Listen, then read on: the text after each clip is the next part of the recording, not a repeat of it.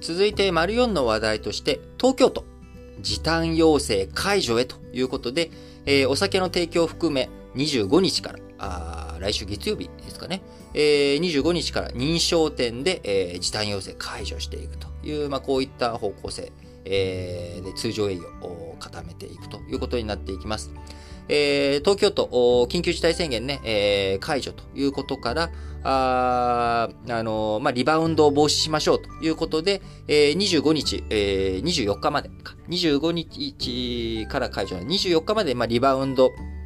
防止宣言中と。ということで対応していたわけですけれども、まあ、あ今ね、今のところ感染者数少なく抑え込むこともでき、え、重症者数も徐々に徐々に減っており、え、2021年、えー、最初の数字がね、新規感染者数都内29人ということで、最初を更新したと。月曜日の数字ですね。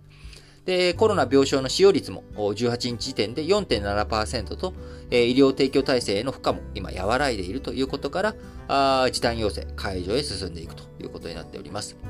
東京都と同時に宣言が解除された地域、えー、北海道や福岡県、広島県、愛知県などで、え、飲食店の通常営業が可能になっており、大阪府も24日にも時短要請を解除することを今現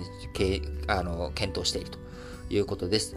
えー、東京都とね、同じ措置期間を設けた埼玉県、千葉県、神奈川県の3県はそれぞれ今日、えー、開く会議で25日以降の対応を協議するということですが、まあ、おそらく解除されていくんだろうなというふうに思われます。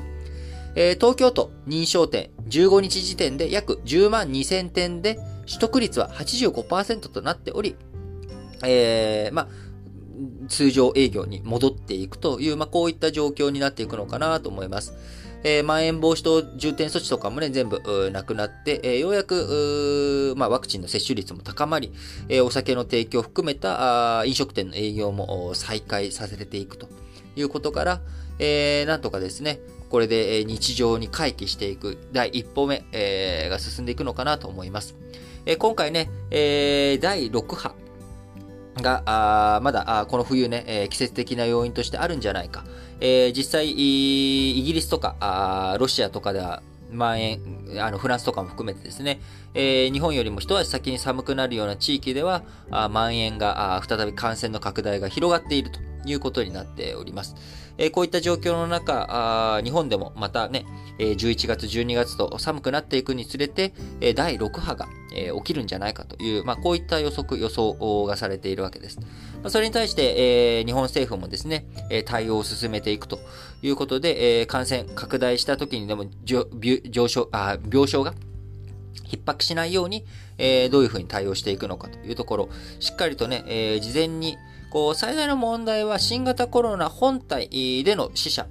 というよりか、やっぱり医療の受け入れ体制、これが制限されないようにどういうふうにしていくのか。あそして、えー、救える命をきちんと救っていく。えー、新型コロナをですね、えー、しっかりと病院が一体となることによって死者、ね、重症者、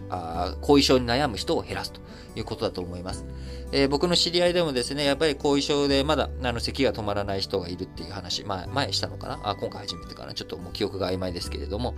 あのー、まあ、やっぱりそういった人もいますし、えー、やはりかからない、まず、え、かからないに越したことはない、えー、ことです。え、死ぬだけがね、やっぱり辛いっていう話じゃないわけですよ、これは。あの、インフルエンザとかね、あのー、ただの風邪っていうのはやっぱ後遺症がないという、あんまり、インフルエンザはね、後遺症あったりとかしますけれども、えー、それに対して新型コロナ、やっぱり後遺症がああるというところ。で、後遺症の影響がどれぐらいなのかが見えてない。単純に死者数だけでも見れない問題というものがあり、あると思っていますので、やっぱり用心に越したことはないかなと。で、まあ、さっきイギリスで感染が再拡大進んでいるっていう話しましたけれども、イギリスはね、もうマスクも外してっていうところがありますが、あ日本、今年の冬についてはマスクは欠かせない状態が続くのかなと思います。えー、まあ、そういった状況をどんどんどんどん積み重ねていきながら、結果としてね、第6波が起きないという状況になり、あ、これでもう大丈夫だな、新型コロナの影響去ったなという状態になっていって、えー、ようやく普通の日常が戻ってくるのかなと思います。